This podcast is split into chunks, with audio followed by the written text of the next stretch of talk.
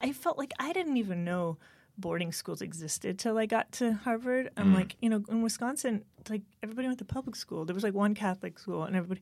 Right. I like I was mildly aware that private schools existed, but boarding schools, I was like, what? You know, and so Yeah. it was just like a bit of a culture shock for me. And then it was interesting. That's when I I started getting into like I think not being around Spanish a lot. I I, I hmm. didn't realize how much that was a part of me and my, my Yeah. environment and and so I started gravitating towards taking like Latin American literature and Latin American history and um and then I decided to become a history and literature major in in, Spa- in uh, Latin America, focusing on Latin Got it, America. yeah.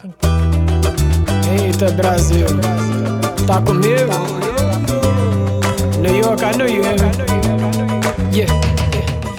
Everybody, what's up? Welcome back to another episode of La Mezcla. My name is Adrian Burke or Adrian Burke. I am the uh, the creator and host of this program. I'm so happy to have you here. If you're a new listener, thank you for being here. I love you already. Uh, please subscribe on everything and like on Instagram and Facebook and all that bullshit. If you're an OG fan, uh, I love you too. Please uh, review it on iTunes and tell people about the show. Uh, and uh, for all of you, for anybody listening to this, we have a live variety comedy show version of La Mezcla going up at Caveat on the Lower East Side of Manhattan on March 19th at 7 p.m. The ticket link is in the description to this episode. It's also in the Instagram bio and on the Facebook page and all that shit. Uh, so please buy tickets in advance because they're cheaper and come out and support some super dope mixed and first generation artists who are going to do some super cool shit for you. Uh, so without further ado, let's get into this week's guest. Our guest this week is the wonderful, wonderful Andrea Thome. Andrea is a Chilean and Costa Rican playwright. She was born here in Madison, Wisconsin. Uh, her plays have been performed all over the city, but I met her specifically through a, a, an amazing, truly beautiful uh, new play that she wrote along with her collaborators called Fandango for Butterflies and Coyotes. Uh, it just closed at La Mama Theater Club on the uh, on the Lower East Side of Manhattan, but is uh, currently in the middle of a five borough tour, uh, which is super, super awesome. It's a really beautiful story that uh, centers the experiences of undocumented immigrants here in the United States.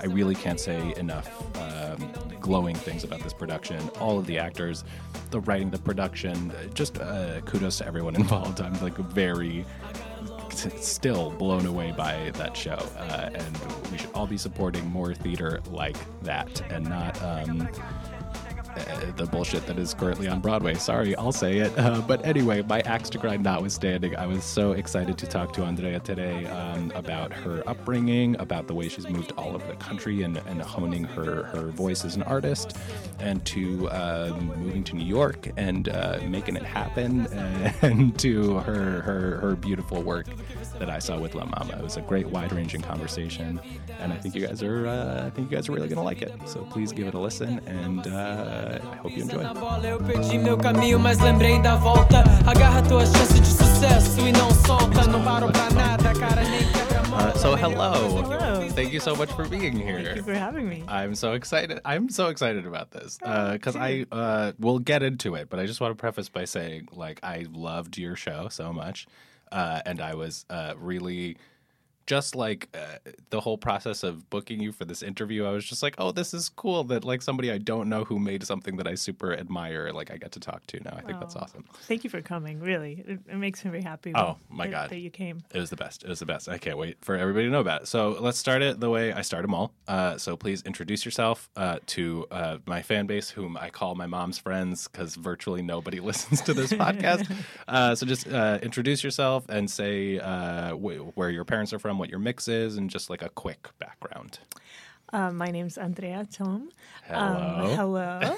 um, I grew up in Madison, Wisconsin, also in Chile, and a little bit in it, just all over. My so I was also called Andrea a lot. Okay. And Andrea, if you want to be really, but Yes, um, yes. so I feel like that's my nickname. But but Andrea is closer to what my parents call me. And um, um, my mom is from Chile. And my dad is a mix. He's uh, so I'm a big mutt because Uh-huh. she's Chilean. My dad is half Costa Rican. His mom is from Costa Rica, and his Okay. dad was an orphan sailor from Philadelphia who ended up, you know, looking for work. Um, ended up in Costa Rica. Met my grandmother, and Wow. his background was But he was originally from Philly. yeah, but he was born in Philly, but his parents were immigrants from Alsatia. It was like Okay. Germ- between Germany and France, but Got it. they spoke German. Mm-hmm. So my last name, Tom, is from him.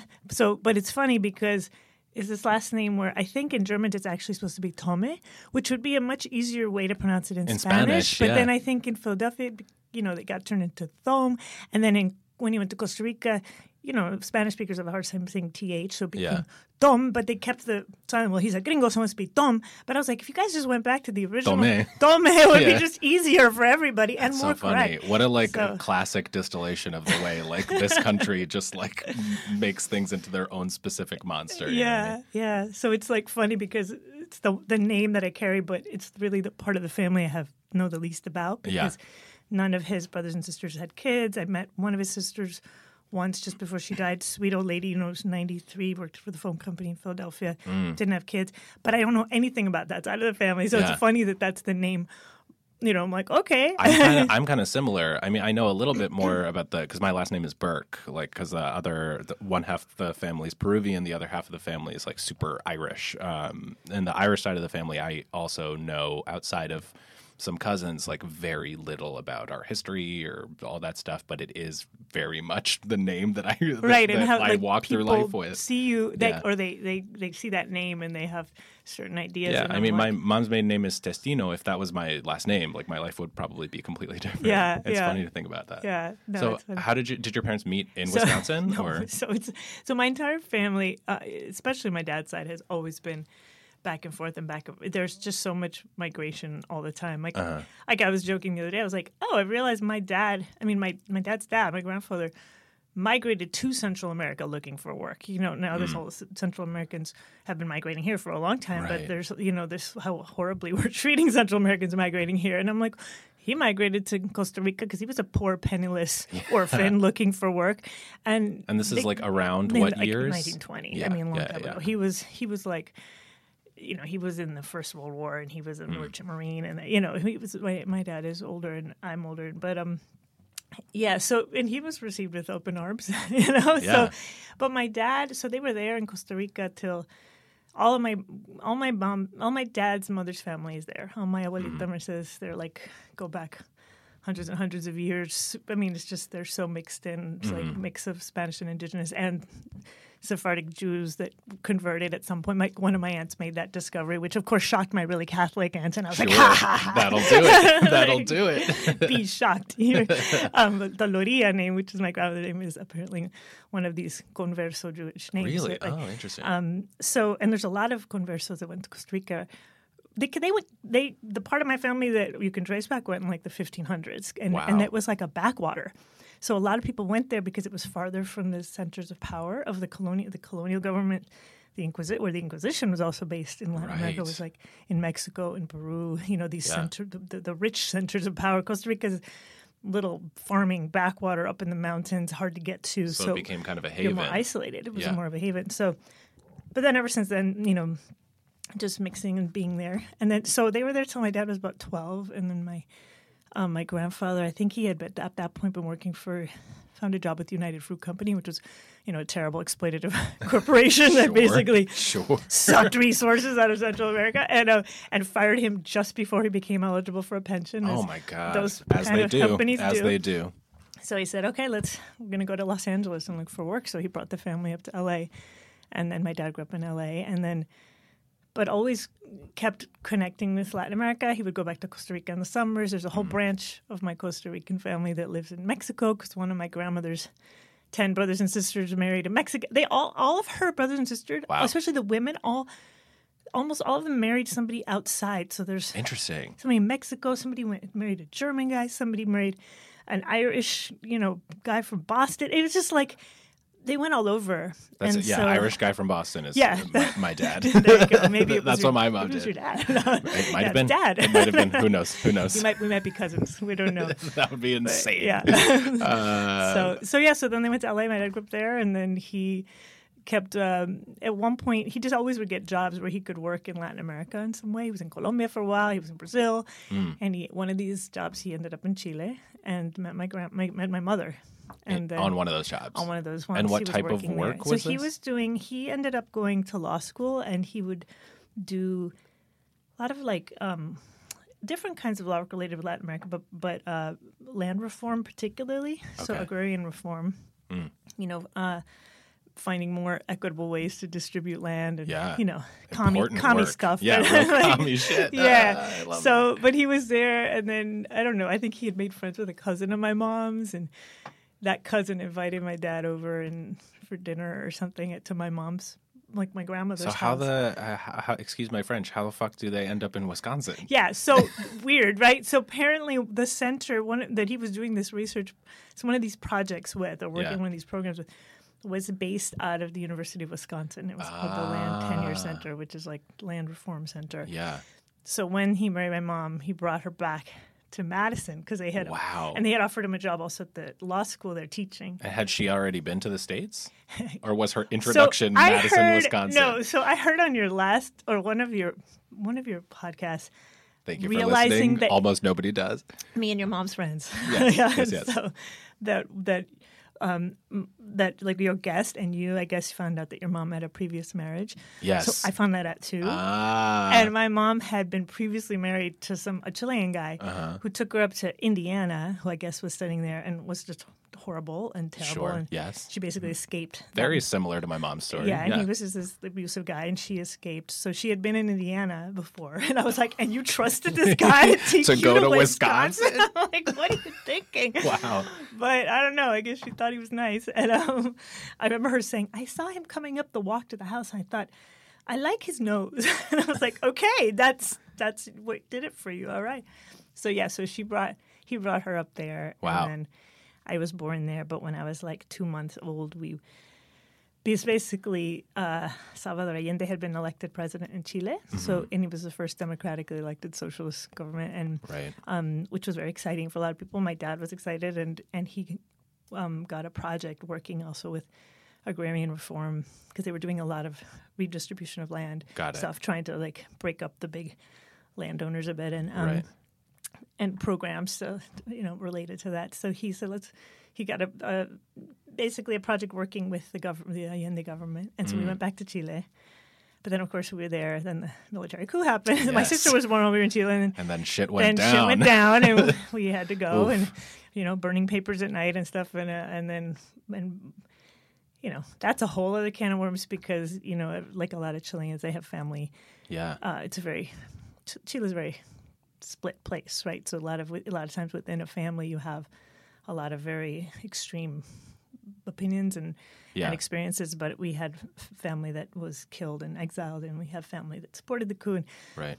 we were more on the left, so you know, my mom was kicked out of her job, and we, we had to leave. But um, or we we left, but we weren't exiled. We didn't have to leave under duress, like a lot of people did. Yeah. But uh, we left um, and moved back to Wisconsin, Wow. which was a very contrasting sort of place. Yeah. So, hey, all of my, you know, uh, white American comedian friends who listen to this show, maybe don't whine so much when you fight with your parents about politics. because, like, this is an example of uh, actual, actual intra-family disputes that like have uh, real life stakes. yeah, like like I have one uncle who like his son was was killed unfortunately in the in the coup, but Mm. he you know like I, there's a whole story about him going to a wedding with another uncle's family and. One of those relatives had supported, and so just in the middle of the reception, just yelling "asesino," you know, just like yeah. really just like murderers. You know, it it it, it gets very intense in Chile, Yeah. and as it is right now in Yeah. Chile. But I mean, think shit, uh, all of all of South America and Yeah, Central. America right now. I was just, I live uh, in uh, in Washington Heights. On, I live in uh, Inwood. Close. Hey, Hey, I live, neighbor. ri- I live right. Maybe I shouldn't disclose my cross street. we but can talk about it later. yeah, but there was a there was a big because of the the Dominican elections. There was a huge protest like right on my block Yeah. uh, this weekend. I heard about uh, that. It was massive. It was super super beautiful. Uh, I just have a real soft spot for when people organize Me like that. I too. love Me it. too. There's hope. Yeah, yeah. I hope so. People believe that things can change at least, Yeah. you know. so let's uh, so let's talk about so your what years are you in Chile and what years are you back in the states? So basically, seventy-one to seventy-three, we're in Chile. Okay. So I was just just born, and then we went to Chile, and then we left like in late '73. The coup was in September of '70, September 11th, 1973. So. Mm. That's the first night, the 9/11 I lived through. Then I went got to live through another one. I was like, what's up with this date? Mm. Yeah, and something me? weird what's about happening? it. Something weird about it. So, um, yeah, and then I lived in Wisconsin until I was 17. Until uh, yeah, and then I So went to tho- college. those beautiful formative years. beautiful formative years. So talk to me about that. What was that like being this like this mixed Latina woman Yeah. growing up in Wisconsin, which I can't imagine at the time was No, there terribly were not very many. No, Yeah. it's still not terribly diverse. Sure. There's a lot more Latinos now. Like there's a lot of Mexicanos in Madison. Like there's actually good Mexican food now in Madison, Uh-huh. Okay. which you would never. We had Taco John's growing up. Taco John's. That's how people said it. Taco John's. yeah. And um, I was like, yeah. Then there was like one good Mexican place that opened, but uh, yeah, it was. You know, and it's. It, it's funny because Wisconsin is actually full of immigrants. Like it's a very, in a way, it's weirdly uh, ethnic. Um, like there's tons of Norwegians and Mm. tons of Germans and tons of Polish people, a lot of Scandinavians, and there's like whole towns. So there's like a little town near Madison called Mount Horeb, and it's super Norwegian, and they're really it's a Norwegian pride, and they have like trolls everywhere. And then you- and like I, we had like a whole unit on Norway and making Mm. trolls, and so you learn about all these. You have people who like hang on to their language and culture in a way. It's really funny because that have been here for 150 years. Hmm. But then there's all this criticism. Why don't the Spanish people sp- learn English? That you know the Sp- Spanish speakers. I'm like, you're still speaking Norwegian. Like, what's the problem? Yeah. they they did the national anthem in German and Norwegian and stuff in like 1900 to help people assimilate. But do you remember about 10 years ago they did they released a national anthem, a recording of it in Spanish, and all these And people, people freaked out. out, I'm like, dude, your ancestors were learning it, and they're like, Yeah, it's like they're trying to anyway. Always, the, the, the, those those people that we are talking about only react to a non-English language when it's brown people doing it. Exactly. like if, if it's German, they're like, "Oh, interesting. I like beer and How pretzels." Culturally Like, interesting. yes. Yes. Oh, I love that. Let's open a restaurant. Or yeah, whatever. yeah. But the but you know, so Wisconsin is is super white and it's very blonde as well, right? Mm. So I also I look very white, but like for Wisconsin, I was still like I didn't look like a Wisconsinite. Right. So there, there was this was like the typical question I would get. So like, what are you? What are you? Are are you Jewish? Are you Italian? And I would say, well, no, my parents are from Latin America. And they would say, you don't look Mexican. Yeah. I say, okay, wait. I got the same thing when I was like, a kid. I, didn't say I was Mexican. I could be Mexican, yeah. but yeah. I got. I mean, granted, I like look like the whitest human on planet Earth, but like I any anytime I even mentioned uh, South America or Peru or whatever, people would be like, "Oh, so."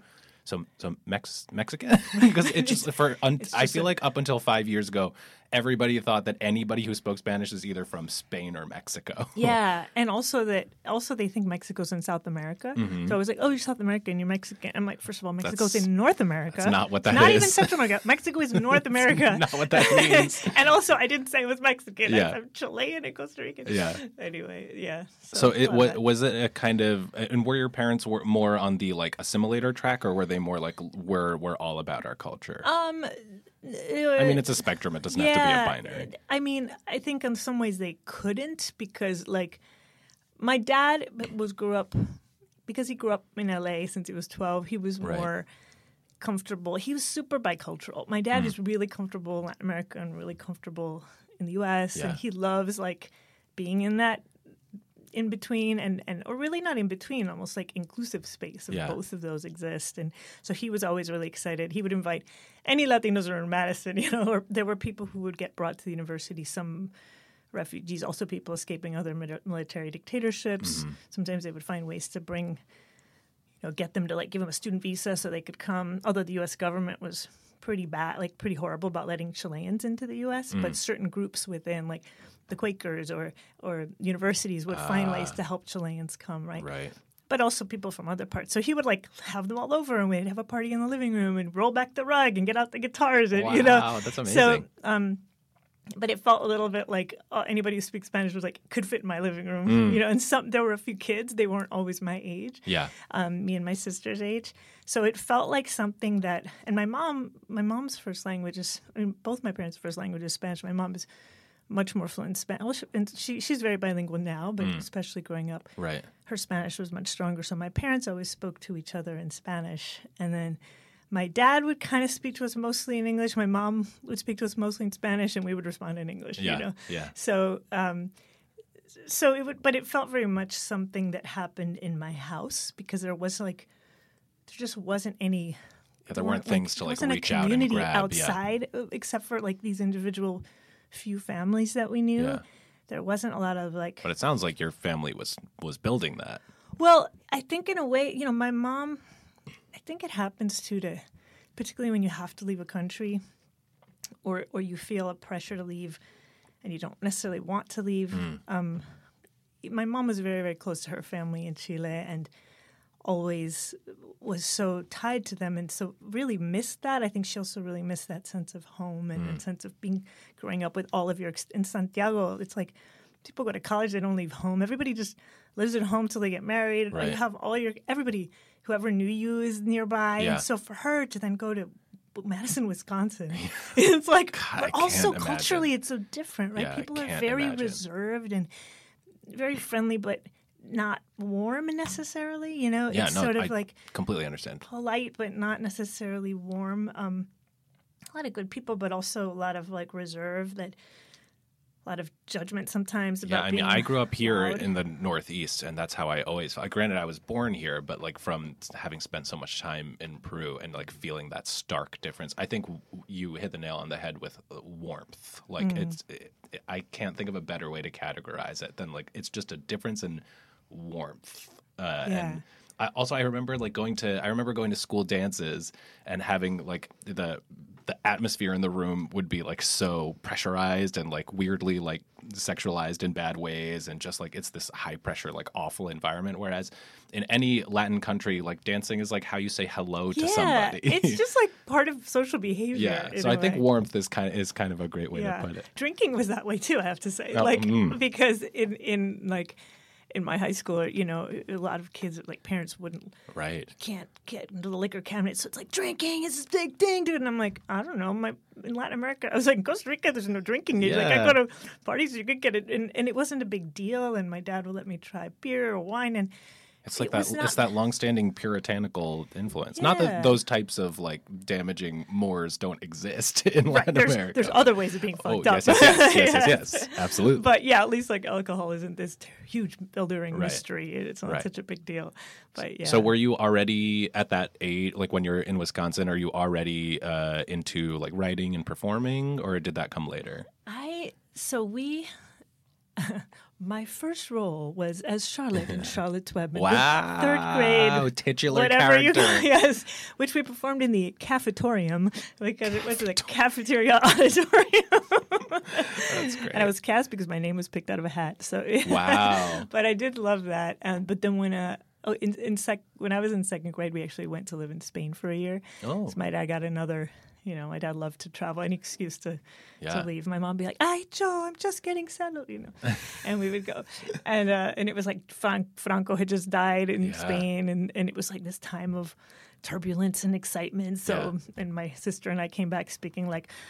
Gracias, vale, vale, vale. And all our Chilean friends just made fun of us. but but there, I had learned, I had done some dance. I had started doing dance, and so I came back really wanting to dance. So I ended up going to like our neighborhood ballet studio, um, which had an amazing, amazing teacher. And actually, all these professional dancers came out of that. The people who joined I, lo- ABT, I really and you know, it's I really can't say enough for any small town arts educator. Like I think those people are so important in a way that we do not. Charmaine. Risto. I'm going to say her name. Yes, she was Charmaine amazing. Risto. Yeah, all right. yeah, and she was just incredible, and and I think taught me actually a lot about well so much, but also the discipline that you need that. Um, just, just it, how to move your body, and so when I got into Hmm. theater, there was also this um, free or very cheap um, summer children's theater program called Children's Theater of Madison that would do this intense program for a month in the summer. And they came to my school in fourth grade and told us about it. And then that summer I tried out for it and and that became my world. And so and I loved the movement class. You know, I was always like into dance and movement. Um, Yeah. But we would put on a show and it was kids from like, you know, eight to eighteen. And uh, you know, kind of a you know, the the director was kind of you know a little bit of a parody of a of a like Sure. small children's theater Sure. director. Oh, I very self- believe me, I've encountered my fair share of those. Right, I quite- used to. Uh, not. I'm not going to name names because I don't want to Yeah, shade me anybody. neither, but I used to teach for a program that was uh, full of that type. Exactly. So, you know, moments of grandiosity and moments of like, I'm going to shame you, child, for breaking Yes, character. yes, from I'm like, I'm 10. I didn't know what I was doing. you And, know? and moments of insisting that there is a right way Yeah. to, to do theater, which is the most subjective thing in the world. Exactly. So, but you know, we all have stories, and, and in the end, I'm grateful because it was I met a great community of people. I actually learned a lot. Yeah. So I was started. So that kind of gave me this. So dance became theater, and then Yeah. were you uh, were you writing from jump, or I, did I was acting a become secret writing? writer. No, I never was one of those kids who like I'm going to be a playwright. You Yeah. know, I was I would write poems in secret. I loved creative writing. Cla- I loved reading. I was a totally nerdy Yeah. reader. Just put me with a book for hours, and I didn't have to do. I would just go into my fantasy world and and be there. But I loved. But I had a lot of physical and I, you know, I'm fidgeting in this chair because I'm Yeah. always like moving around. My husband jokes that I should wear a hula hoop because I my hands flap around so much when I talk. He's like, "That's the safety zone. People need to know, stay." maybe that's why hula people thought you were Italian. Exactly. the hand talking. exactly. totally hand talking. Yeah. So so yeah. So I did I did shows basically through mostly through that company, and then they did you know they had a whole season too they would do with, with Yeah. adults and kids and and then I the University of Wisconsin sometimes would do shows where they needed kids. So I would. You were that So I, was, kid. I would did just like two shows. ah, that's Yeah. amazing though. It was really fun to get because to, of- to get to work with the older kids. Yeah, you get to hang out with the college students. Mm-hmm. And one of them was this amazing show called The Me Nobody Knows, which was built out of poems done by like teachers working with like inner city school kids in New York City in the 70s, right? okay, This the me like- nobody knows. Yeah, and they All made a musical out of it, which is actually gorgeous. The music Wow. is beautiful, and all the writing is basically by kids. Um, that was really that really like stayed with me for my whole life. I, I think that's that. part of so why it was kind. It was like York. kind of like documentary theater. yeah, That's yeah, except cool. that they wrote it. It was creative writing by Oh, got it. by these kids and but it was about all kinds of things one kid wrote a po- poem about heroin and about addiction and Mm. another kid write, writes about you know the sky you know so it, it's this beautiful about an apple tree growing Like in a the backyard of yeah it's kind of, a collage and the music is gorgeous and it's really hard to find now and i'm like it's, it's a beautiful piece Wow, if anybody listening Yeah, knows how to find find that, please, please send it to me. yeah and then they, they did you know peter pan or something and of course i was cast as an indian because they, they didn't know yeah. but Uh-huh. um, and it was all the rest of the the the kids playing Indians, well, college kids, and they several of them didn't know I was in eighth grade until like into like the run the show was almost over and they'd be like offering me beer one of them when he found out freaked out like don't worry he's like you're and then, 13 and then you were like, "Don't worry, in Chile, it's cool." yeah, it's cool man don't worry Yeah. but it was really fun That's awesome. So, how do you make your way to New York then? So yeah, that was a, bit of a, of a circuitous route. I ended up going to college in Boston and area Okay. in Cambridge, and Where at? and I went to Harvard. Oh, got it. I went to BU. Oh, hello. I am your I am your dumb cousin across the river. No, no, don't there are so many idiots at Harvard. Oh yes, believe me, I, believe me, and I've many met them. smart people have yeah, Yes. many, many, many people. I, I don't believe in the Harvard mystique thing at all. There's just for sure. I mean, I've spent enough time in Boston. I was born in Boston too, Okay. um, but I, we moved down here when I was like a year and a half old, so I don't really consider myself from there. Yeah. Um, but I, I've spent enough time there to know that the whole like Harvard people are, bullshit. are, It's honestly amazing. bullshit. Is like such no, bullshit. No, no, it totally is, and it's it's ridiculous. So, you know, I I went there partly. I think like my dad was so excited. I was like, but I really wanted to go to Wesleyan. I mean, when I also ooh, got in, which actually would have been a better fit for me. Yeah. but I went there kind of. I mean, it's a as far as the area that it's in, like it's beautiful. I love like Harvard Square and like that whole Yeah, area Cambridge and is really whatnot. pretty. So, what did you did you go for writing? So no, no, I never thought of myself as a writer. Mm. I, I was really into acting, and I actually really wanted to like try out for an acting school, and that was my thing. I so you went to like the ART program. But no, but that because that's a grad program. So as an Oh. undergrad, they're so pretentiously academic that like they're like, you that is too professional to major in acting. We don't have an acting major. So so, which in a way now I'm like, well, in a way it was good because. I, I was I floated around trying to figure out what my major was, but all of the theater that's done at Harvard Mm. is all done extracurricularly. It's all done by students. It's all produced by students on the undergrad level. on the undergrad Yeah. level. Um, because they, you know they have a profession. There's a prof- professional Right. company ART there, but that's nothing to do with the students. Right. Maybe, maybe the grad students a little bit, but so what it did was forced us to have to become big take initiative and and become theater producers. Yeah, that's and, kind of and- similar to how because I didn't major in acting either. I majored in film, but I did all of the student run theater, Yeah. and that was how I sort of like not found my voice or whatever, but like stayed with it. that's how you learn a lot, right? Yeah. So, I mean, there's also things you learn from, you know, having teachers and Yeah, stuff like that. But, real um, I mean, they had a few. They had a few classes, right? Yeah. But um, but it's it, I, I actually was really unsettled there for like I wasn't happy there, and Hmm. I actually decided to take a year off. So in the middle of my sophomore year, I left. Just because of like the whole I like just didn't feel I- atmosphere I, of the yeah? I felt like I didn't even know boarding schools existed till I got to Harvard. Mm. I'm like, you know, in Wisconsin, like everybody went to public school. There was like one Catholic school, and everybody. right. I like I was mildly aware that private schools existed, but boarding schools, I was like, what? You know, and so Yeah. it was just like a bit of a culture shock for me. And then it was interesting. That's when I I started getting into like I think not being around Spanish a lot. I I, Hmm. I didn't realize how much that was a part of me and my, my Yeah. environment and and so I started gravitating towards taking like Latin American literature and Latin Mm. American history and um and then I decided to become a history and literature major in in, Spa- in uh, Latin America, focusing on Latin Got it, America. yeah. I think part of it's like me trying to find something that felt closer that I could connect to in that Totally. place. Totally. The other thing about Harvard is that so they have amazing resources, you know, great financial aid, great library, great people teaching there and all that, but it's not a really necessarily a great undergraduate experience. Like Mm. they don't they kind of throw you in and you kind of have to figure it out. And Yeah, maybe to circle back to an earlier point in this conversation, there's a lack of warmth. lack of warmth. Hmm. Yeah, definitely, definitely, and that's why like Old Wesleyan, like a small liberal arts college, was probably a better fit for me. Yeah. But um, so you, you know, I think their philosophy is a little like. We'll throw you in the pool, see if you swim. If you get to the other side and you, you manage to like Then you're a Har- creep then you're a out exhausted, they're like, "See Yeah. what we taught you, Yeah.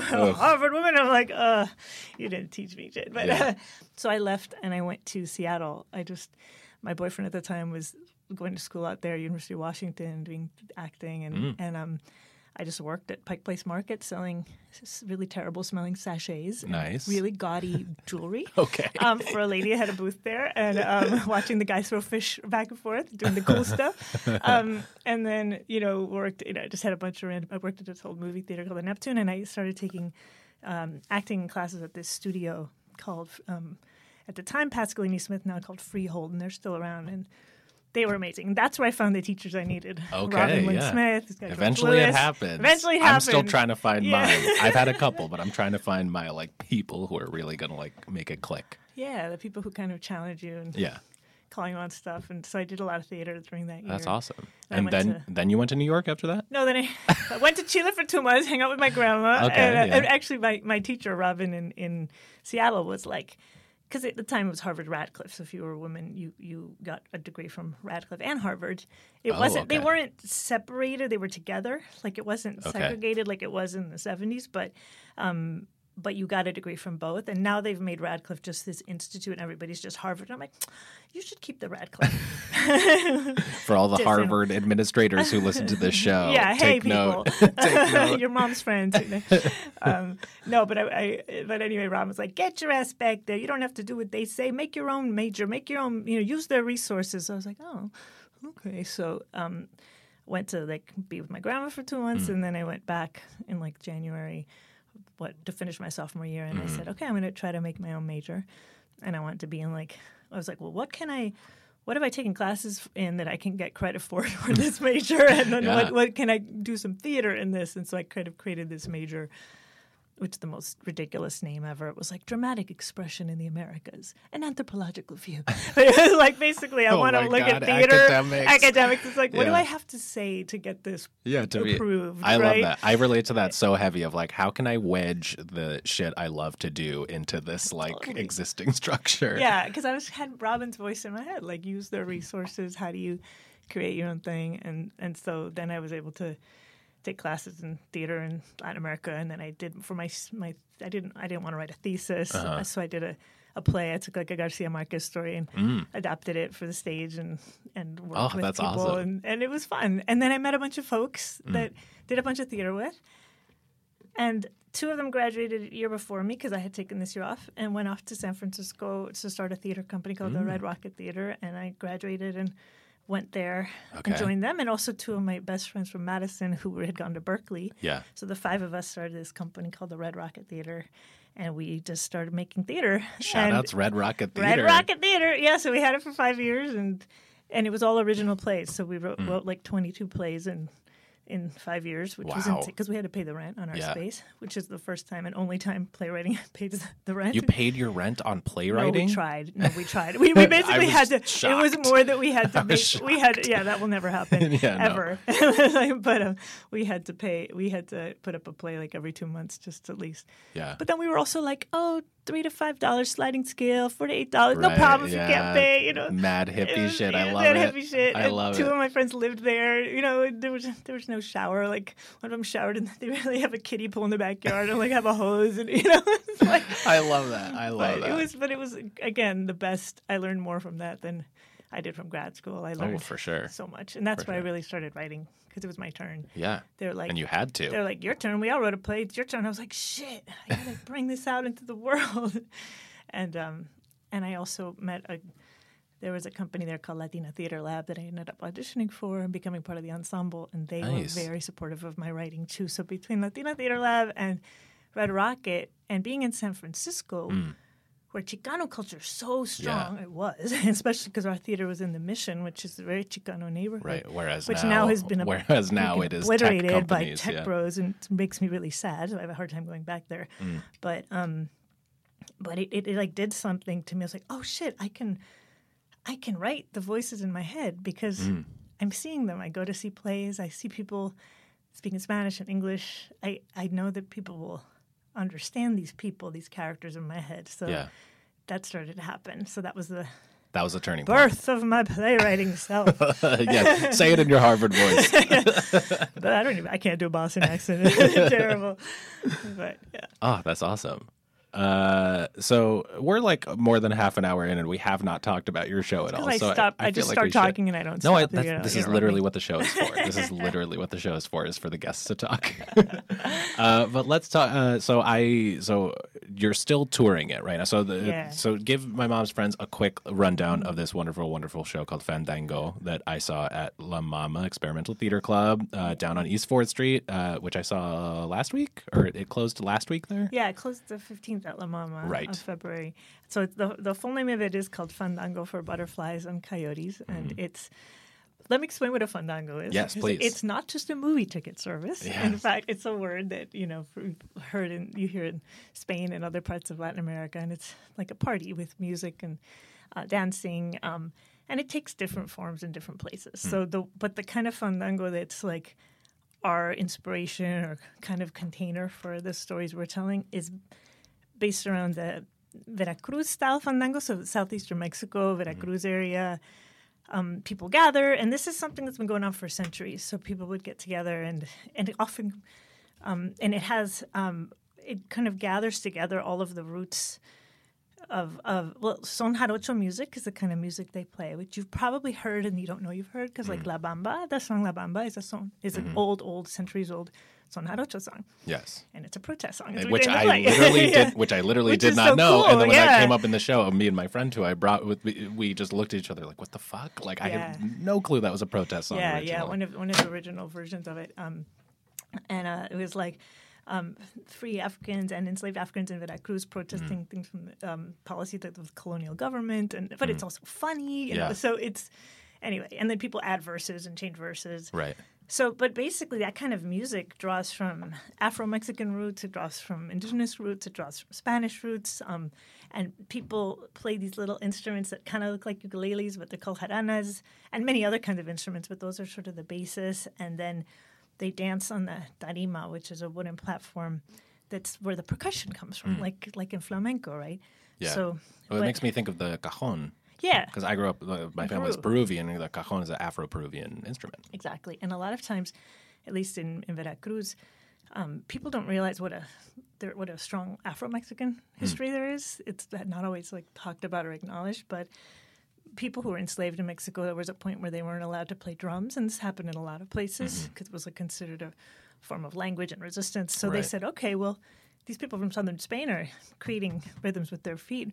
We'll do that. We'll put the rhythms, the African rhythms, into our feet, and put, and then there are also sort of influences from indigenous practices as well. And so it's, it's this beautiful form of music Yeah. that people do. So they come together for fandango, and it can be, you know, we're just going to have a party, and or it can be a religious festival, or it can be um, a protest, and they can last two hours or they can last three days, and people just play and they get tired and go get a drink. Someone else replaces, and and it always happens in a circle.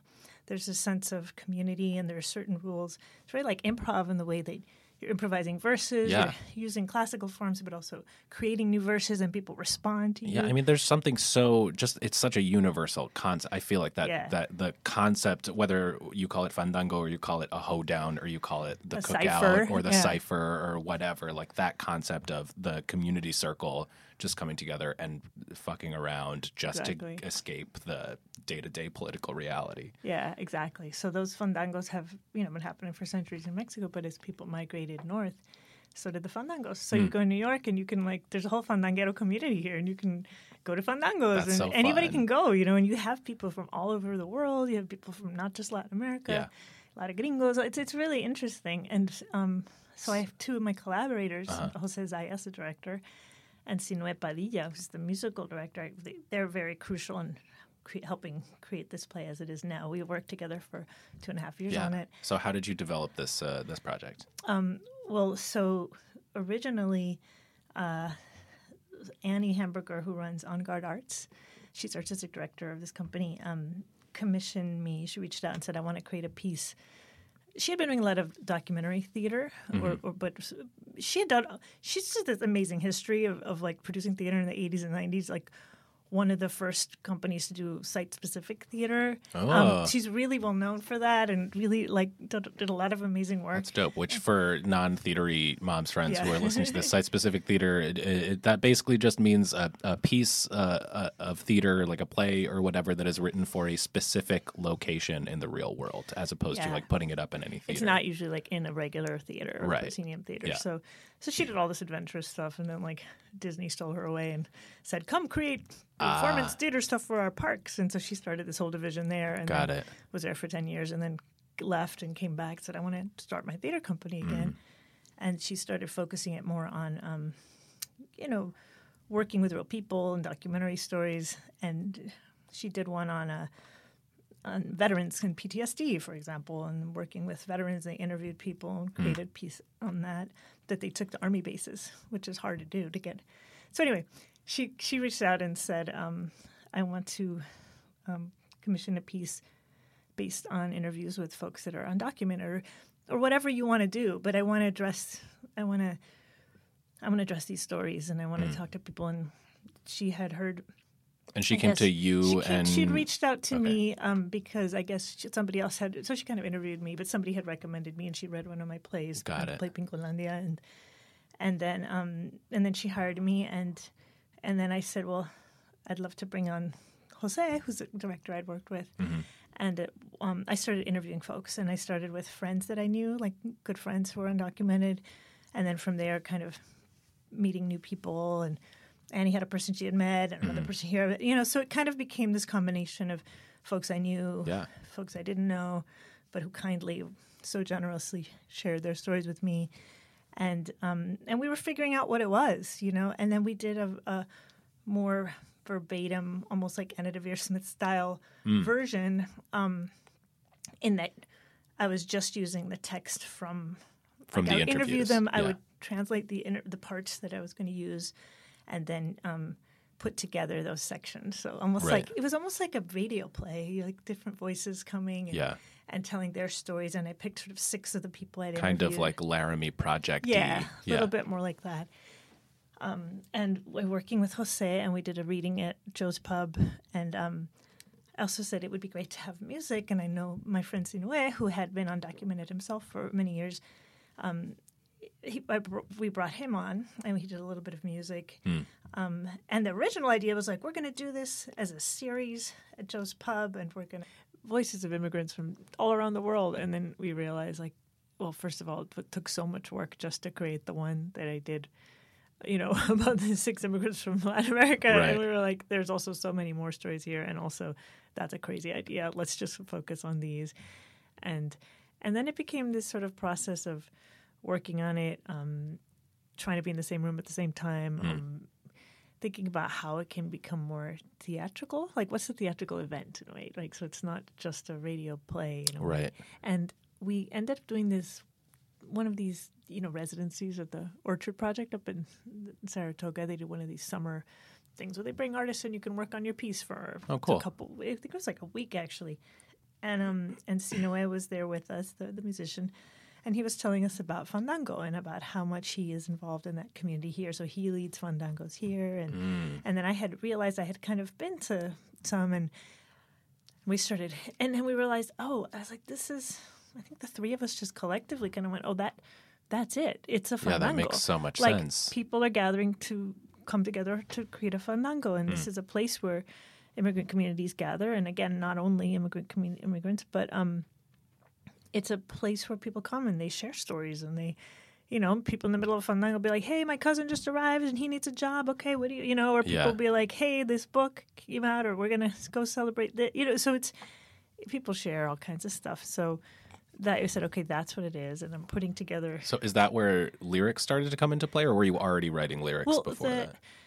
No, we yeah, we had it. It was all kind of instrumental, and and um, and then so so two things needed to start to happen. One was like, how do we put have to put these characters now in a room together who haven't necessarily been in a room together in real mm-hmm. life, right? So we ha- I have to step away from documentary and Right. fictionalize now. And Yeah. the, the characters are now inspired by, and I always it was very important to me to always keep the folks I'd interviewed involved as mm. much as they wanted to be, and just invite them to different versions, share different versions with them. And so um, I told them, okay, now we're going to do a version. It's not going to be exactly you anymore, Yeah. right? And I'm going to um, kind of invent things and I'll change the names and um, and and then in fandangos you're often using traditional songs. So that's what the play is a, a lot of traditional songs, but then um, in some cases.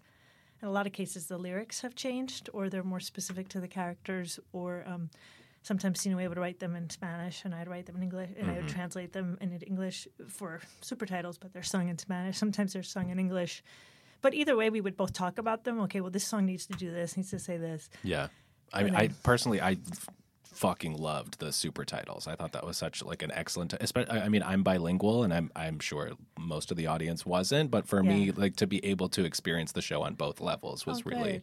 Was really really. Because I know they can be, you know, they can be distracting sometimes for people. Super titles, it depends, and other people really enjoy. Yeah, I mean, like, I maybe it's just because of my immigrant family, but I've never watched. Uh, I, I cannot enjoy. I have trouble enjoying like a movie or something if there are not subtitles on it. Even if I understand the language being spoken, I just really like having that option. And sometimes it's just nice to be able to visually kind of connected. Yeah, you know, and so because that- especially some, there's so much that gets lost in translation too. So if you're familiar with the Spanish language, to see Yeah. like the word sueño, it just like means something different than Yeah, just the word dream. It just really they means do, something right? different. yeah. Words have different resonances. and, Yeah.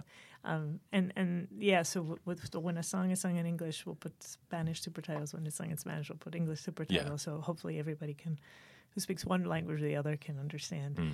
So so yeah, so that was sort of the process. We we I, I really wrote the new script, the new version of the script, really last summer. So and then Wow. so because I was up at a residency, and I, that's when I kind of had time to really And when were you it? conducting the first interviews? like 2017.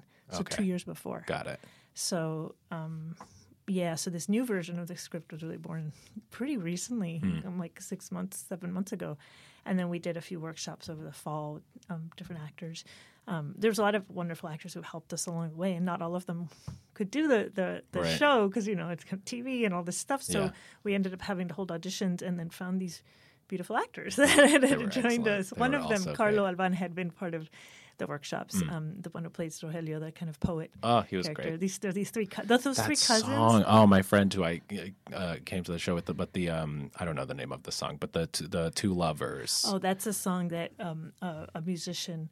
Um, it's there's it's like a combination of traditional song and this musician that he, that works in Yeah, Jarocho was- does, and then Sinue did wrote New Decimas for. So it's it just was it's real. painfully beautiful. It's gorgeous, and it's and that that's a real in a way it's like a a collaboration between Yeah. traditional music, this other like Jarocho musician, and Sinue. The show is called La Mezcla. We love mixing. Yeah. we love mixing anything. There's the one I know. I'm paraphrasing it, but there's one lyric like La otra que, que queda pensando or something like Oh, that. The one who stays thinking, Yeah, like, oh, and that's, that's a beautiful lyric. that lyric stayed with me for uh, for a long time. from this musician that I'm forgetting his name now, but he's really wonderful. So yeah, I think that's also interesting because it's hard to explain that like in Western traditional conventions, like the auteur and whatever. And it's like, well, we're Yeah. working with traditional forms, and we're also working in a genre that people are constantly lending and borrowing Yeah. and sharing stuff. So it's it's it's not it's not exactly right to say it's all original music because it's not. Right, it's right. traditional, but it's an original version of it, and then or it's a it's a dialogue with this. Yeah, I mean, know? it's as original as anything else. Everything is standing on the shoulders of the stuff that came before. You're you just happen to be more honest about that. Yeah. but it you know it's just interesting how how that happens. And, Yeah. and um, oh no, I have I feel you. I have a lot of problems with like the way we fetishize auteurs, auteur, uh, which is uh, often not even the case. Yeah, no, Yeah. and uh, I think it's telling that all of the auteurs are a specific type of of human. Exactly. like in a way, this is more more like hip hop in the sense of like you're, The- the you're communal sampling, aspect, and in yeah. that song that you're talking about, in a way, it's sampling this this traditional music. It's sort of sampling some of the some of the lyrics of this other musician, and it's creating something new. And there's new lyrics and new, you know. So it's this whole recombination of Yeah. of things. yeah. Yeah. Oh, I love that. Okay, uh, so we're sort of winding down on time. Is there anything we haven't touched on that you want to get in here? Um, I don't know. Is there anything you want to ask? Um, I don't know. I realize I mean, that's uh, so much very much have. putting you on the spot. No, I mean, I think. I mean, uh, you could it's so always come back. About, like bilingualism and and then like you were just talking about that West Side Story article. There's, yeah. Oh, yeah. there's just so many things that that um, but I, I don't I don't know. Just uh, we're excited to take the play to all five boroughs. now. Yeah, so to tell us about tell us about that because the show closed at La Mama, but now it's on a We- five borough tour. Yeah, right? so we went to Queens, LaGuardia Community College. Our next stop is Staten Island on Mm-hmm. Friday, Snug Harbor, and then we go to the Bronx, Lehman College, and the Point in Hunts Point. Mm-hmm. and then we end up we wrap up at Irondale Center in, in Fort Greene, Brooklyn, at the end of March. I really like when I first saw that on the program. I was like, why isn't every show doing this? Like, uh, it's really a pain in Well, the ass, yes, I'm- but it's really fun. I can't even imagine the logistics of it. But as far because I feel like so many theater companies, whether it's on the Broadway level or the off Broadway level or the off off Broadway level, like everybody talks a lot of shit about like reaching out to the community and da da da da. Like we're changing the culture, uh, and I find I'm not super. I'm more in the comedy world than the theater world these days. Um, although I'd like to be, uh, I find that a lot of these places that talk a lot of shit about community outreach and whatever are very insular communities and Yes. taking a very to me like oh no we're going to tour the show to the boroughs Yeah. uh, is that to me that is real community outreach like actually proactive community and it was cool because at LaGuardia, you know, it wasn't a major league theater audience. Like somebody Yeah. bought their class. One of the people we interviewed, came, Billy came. One of the characters, like that- I she's that great. She's great, Yeah. and um, and she can use her real name. She has documents now, and she's comfortable like sharing her real name. Um, and she brought a bunch of friends, and she got up on the tarima after, you know, because afterwards we asked the audience to I- come up I- and I danced. I danced after joined the show. It was so great. to get up. And, any and- show that ends and then all the cast is just like come dance and sing with us is uh, my kind of show so it was awesome to have her. One of the other interviewees came in Manhattan, but but it's really it's beautiful to be able to share it with people. That, Yeah. because that it's true. It happens a lot in the theater world. Though they'll be like, oh, they'll reach out to the, like the one Latino they know and be Mm-hmm. like, could you please, you know, get people or the one Latino theater company like, can you get your audience to come to our show? I'm like, well, what have what have you done for us Yeah. lately? Like, have Yeah. you have you do you support that Latino theater company? Do Yeah. you take your audiences to see their shows? Because you probably don't. Yeah. you just want to use them. to I mean, shit. I've had people ask me to be their like Latino voice in the room, and I'm like, you realize you're asking a a mixed person and b like the whitest Latino on the face of the planet. Like maybe you should think about like, the optics of this even a little bit. Oh, There's man. so much we could we could we have to go go out for a beer and talk about Oh my the, God, the theater industry Uh, and the invisibility of Latinos and I mean, same. Th- I mean, I'm more. I'm, I'm auditioning for theater too, but like I'm more in the film TV world, and it's uh, it's the same thing I'm over sure, there. It's the I'm same thing over there. Yeah. Oh man. Okay, so let's uh so let's wrap up on this, uh, which I've I guess I've been doing for the last like ten episodes or so. So if you uh, if you had to give some advice to Andrea, let's say like. Uh, let's say like about to let, let's say still in Wisconsin about to go to away to school uh if you had to just like give some condensed advice to her uh, what would you say to her first if she would listen because she was kind of stubborn. But Sure. Assuming that she listens to you. She- um, yeah, you know, I think a lot of it would be kind of trust yourself, like Mm. trust that that um. I think I second guessed myself a lot, and Mm. there was a lot of reasons for that. I think I was constantly being told by the world that, like, my instincts were weird or different, and my references were so weird. I mean, it, it I think a sense of trust yourself, trust also your particular voice, even though it might not be anything like anybody else's. Yeah. Um, and uh, and just have fun. Like you're not an outsider, right? I think I always felt a little bit like an outsider in Wisconsin. I got to school and I felt like that too. And I was like, stop assuming everybody else knows the deal. Like nobody knows shit. Just just do it. Just be do it in your own way. And and um, yeah, don't worry about that. I love that. It's hard not to worry, but hey, Yeah. yeah. I love that. Oh, I just got goosebumps. okay. Uh, amazing. Thank you so much for coming Thank in. you. And really thank you for writing a with you. beautiful show that I had the privilege of getting to see and then to talk to you Coming. about. Thank you for dancing. Oh, that's the best how part. can you not? How can you not? That was the best. I mean, the show was beautiful, favorite. but it No, was I the best it at the part. Just to like r- be actually be a part of it, to be Yeah. invited into it. Again, like a genuine gesture of like w- outreach, as opposed to like the performative gesture of outreach. Well, that's what a fandango is, right? Yeah. And we we tell the fandango, we tell people if you come with a jarana or a fandango, you can get in free. That's so dope. Bring a ukulele next time, and you can come in and see it for free. you hear that? The Bronx and Brooklyn. yeah, yeah. Bring a bring your jarana. ukuleles and jaranas. Thank you so much for coming in. Thank you. You're welcome back anytime.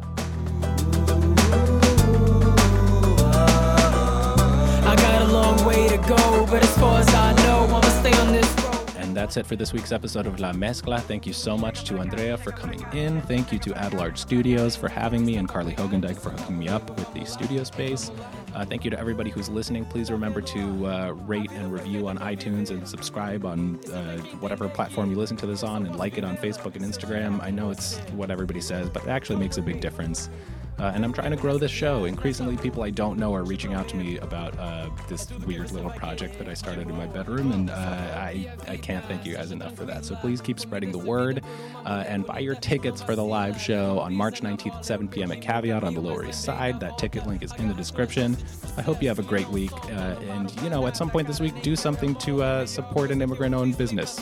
Just, just go do that just to be more thoughtful about shit. I don't know. Be nice to people. I'm continuing. Uh, longtime listeners will know that um, the outros for the show usually devolve into my personal neuroses. So this is uh, this is pretty. This is this is that. So okay, I'm gonna end it now. Goodbye.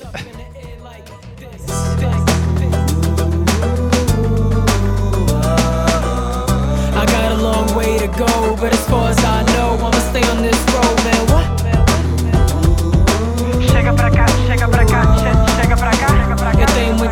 pra pegar, então